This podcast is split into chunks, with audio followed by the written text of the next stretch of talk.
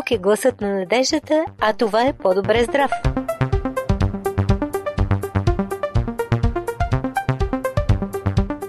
Скъпи приятели, добре дошли в Зона Здраве, аз съм Ради. Здравейте и от мен, Борислав. Започва здравното предаване на радио Гласът на надеждата. Темите в него днес. Научно доказан белец за интелигентност. Кой е той? За лечението на безплодието. Грижа за очите при работа с компютър. Идеалното жизнено пространство. И това не е всичко.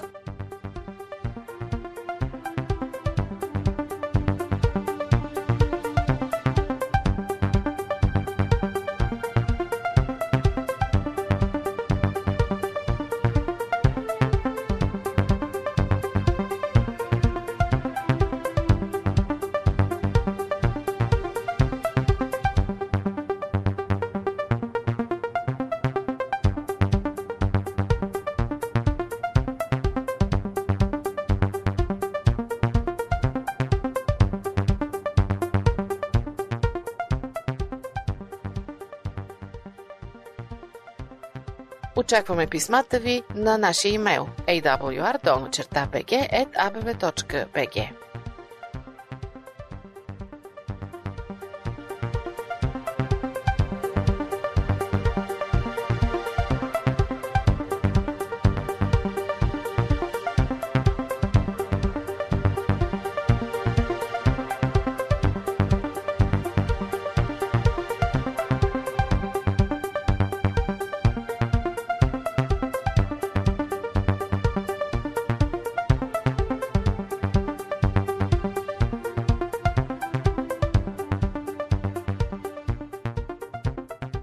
Да показваш чувство за хумор, да разсмиваш другите, това е научно доказан белег за интелигентност. Проучване от 2011 година на университета в Нью Мексико доказва връзка между хумора и интелигентността.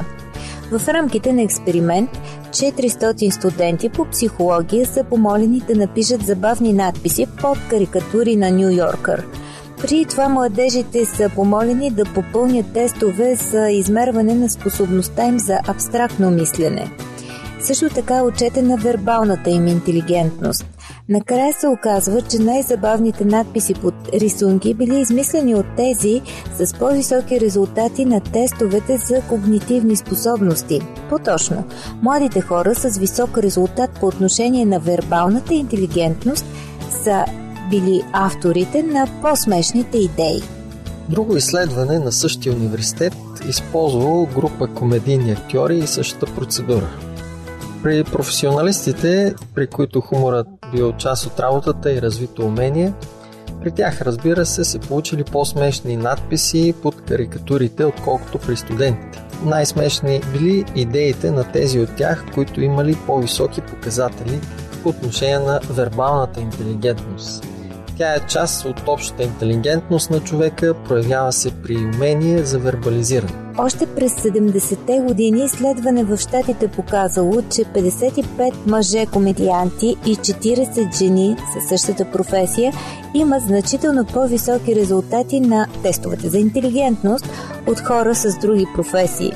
Тези и други изследвания опровергават заблудата, че постоянните шеги и бягането от сериозността са белег за липса на интелигентност. Напротив, проучванията доказват обратното.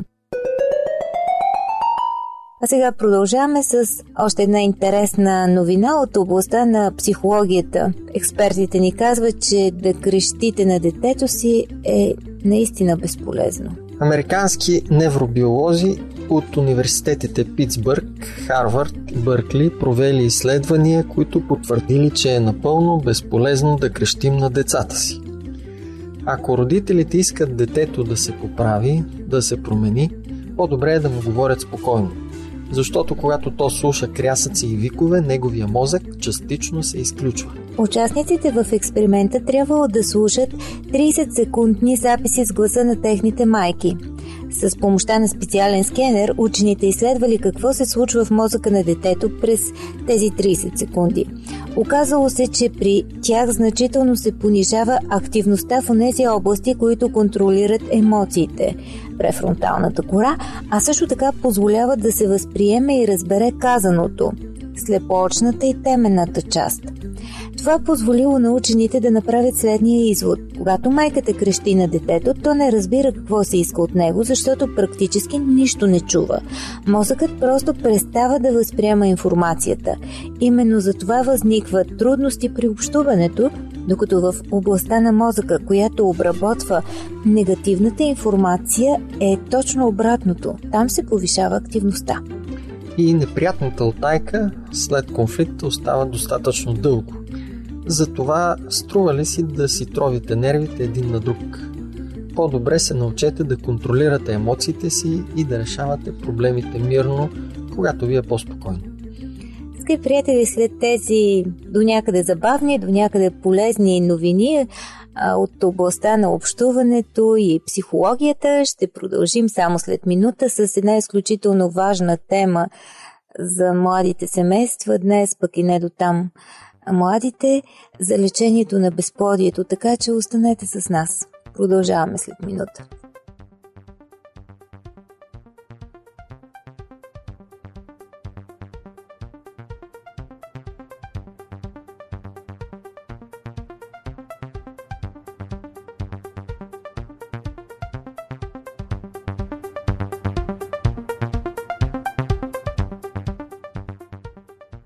Предаването за деня можете да чуете и във фейсбук страницата ни Адвентно радио България на Кирилица.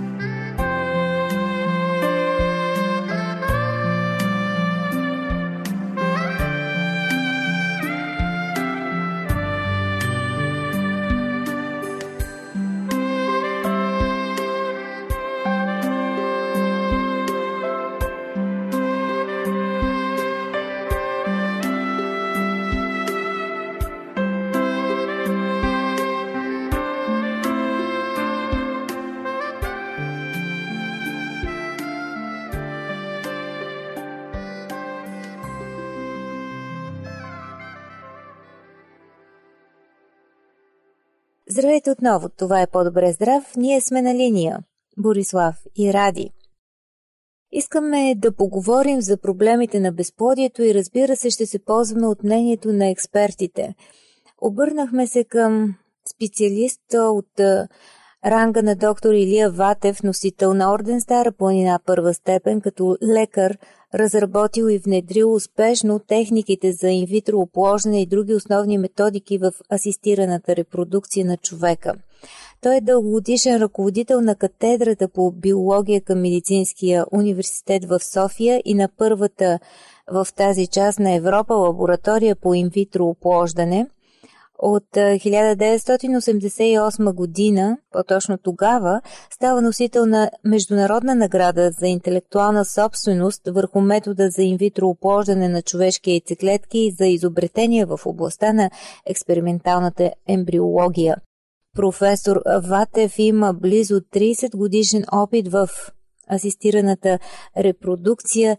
И ето какво той казва пред печатните медии за благодарността на децата, заченати в епроветка и на техните родители, понеже професор Ватев не е в нашото студио. Боби ще ни помогне, като а, ни сподели неговото мнение.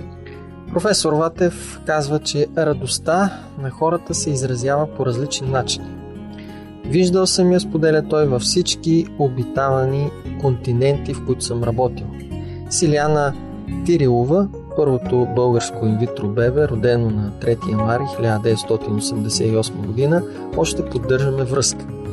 Тя беше дете, когато идваше тук с родителите си, после идваше като тинейджърка, а преди да замине за САЩ, където завърши висшето си образование, поиска да се снимаме в фотостудио.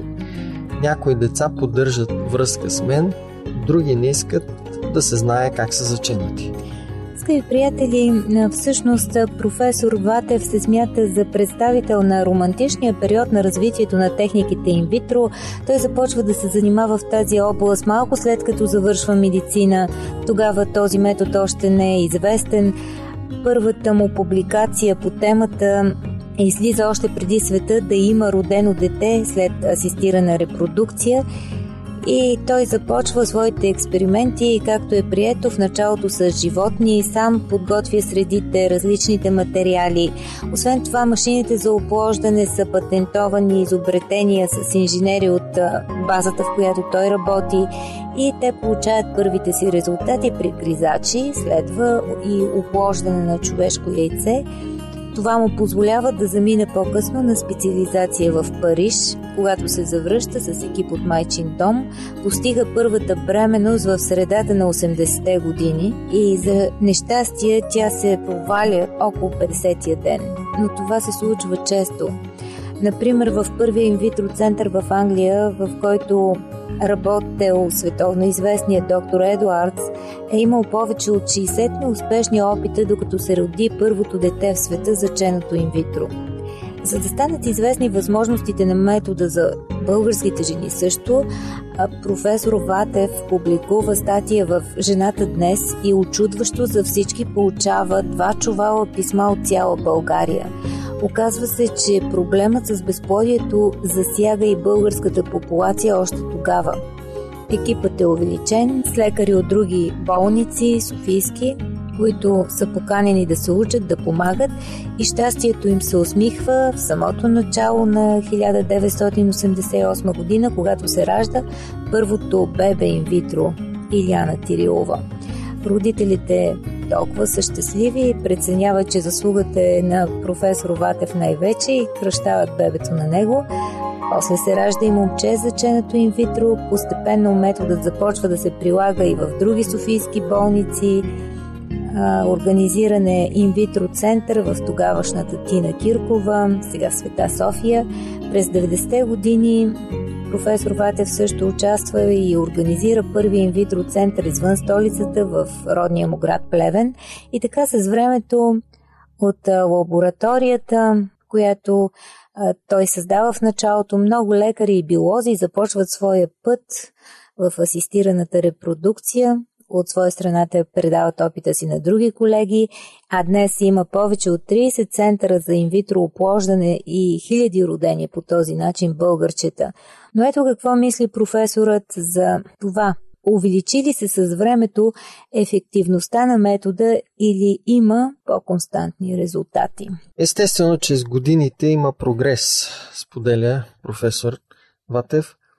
Добавили се надстройки над класическата система за инвитро оплождане, въвело се е сполучливо замразяване на ембриони, а по-късно и на яйцеклетки, макар че при яйцеклетките успеваемостта е все още ниска. Ведоха се нови микроманипулационни техники, споделя той, и пак в неговата лаборатория въвеждат метода ICSI, при който става образно казано насилствено оплождане при тежки форми на мъжко безплодие. Тогава подбираме, споделя професор Ватев, един добре изглеждащ сперматозоид и го инжектираме в яйцеклетката.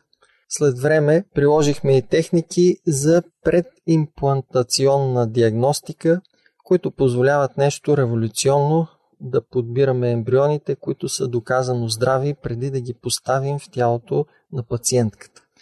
Това спести така наречения терапевтичен аборт при данни за наследствени заболявания на плода.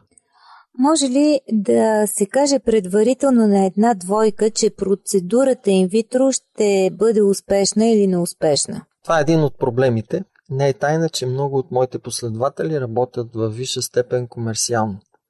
Въпреки, че се изисква информирано съгласие от двойките, след като им се обясни същността на методите и тяхната успеваемост, не им се казва ясно, че в целия свят методите за асистирана репродукция по-често са неуспешни, отколкото успешни.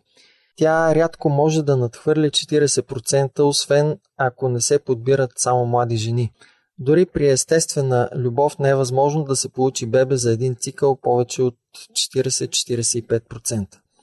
Така се случи, че преживях няколко хирургични интервенции и си дадох обед, че ако всичко мине добре, ще се опитам да направя програма за инвитро оплождане на благотворителен принцип. Извършвайки процедурата, искам да подарявам на хората моя 30 годишен опит, а те да си купуват само консумативите. Надявам се да получа официално разрешение за това необичайно начинание. Но моят център е малък, аз работя за удоволствие и не мога да поема много пациенти. Според професор Ватев, асистираната репродукция се комерциализира твърде много. Даже един от неговите колеги се е помислил и за Господ с рекламата на своя център, че съвременната наука позволява да няма жена, която да не може да забременее. Разбира се, човешката алчност е причината, но не бива да се стига чак до там. Честният подход според професор Ватев е да се каже на двойки, за които се знае, че не могат да имат дете, да си осиновят. Чухме за пациентка, която е родила на 54 години, но това е наистина изключение. Най-голямата плодовитост при жената е от 16 до 23 години, след това има плато на висока плодовитост до 35 години, след което започва да намалява, след 39 силно намалява, след 40 стремглаво пада.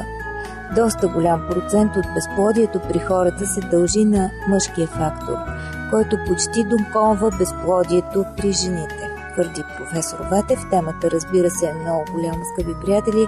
Знаем, че в известен смисъл е и травматична за хората, които искат да имат дете, но нямат.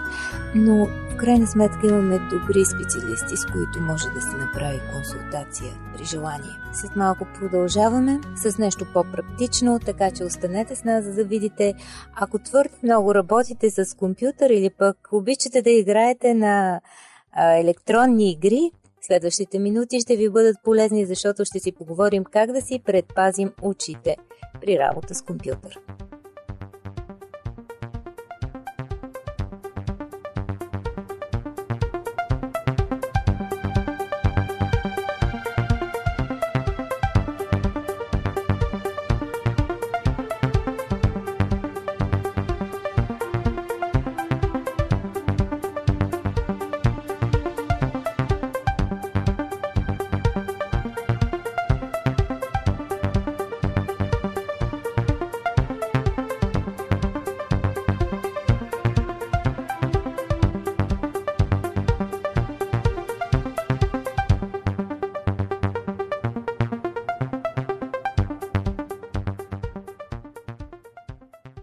Винаги можете да се свържете с нас и по телефона. Номерът ни е 032 633 533.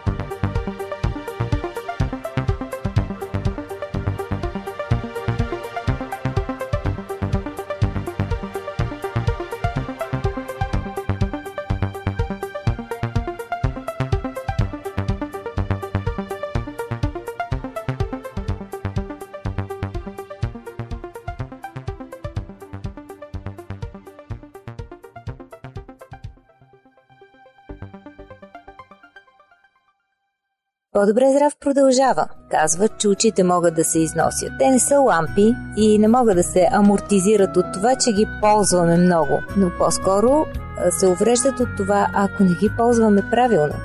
Как да опазим очите си при работа с компютър? Сега ще поговорим с Боби за това. Къщи или на работа хората на различна възраст по няколко часа на ден обикновено седят пред екрана на монитора.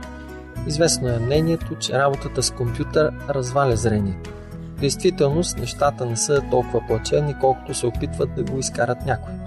Трябва да признаем, че не компютърът е виновен за влушаването на зрението ни, а нашето незачитане на елементарните норми за хигиена при работа с него. Преди всичко, обърнете внимание, че екранът на дисплея трябва да бъде разположен малко над нивото на очите – по този начин ще се разтоварват тези групи очни мускули, които са най-напрегнати при обичайната насоченост на погледа надолу и напред. Очите се уморяват и от резките контрасти на светлината. Често в офиса човек работи с компютър, а на бюрото стоят две силни лампи, които са насочени право към лицето. Остра болка в очите, засилено сълзотечение, главоболие, всичко това в този случай е резултат от неправилна организация на работното място. Преди да седнем пред компютъра, трябва да проверим осветлението на работното си място. Лампата, която стои на бюрото, може да се закрие с син филтър, за да се доближи максимално нейната яркост до яркостта на екрана на монитора. Добре е стените около дисплея също да бъдат в син цвят. Напрегнатост зрението възниква и поради продължителна работа без прекъсване.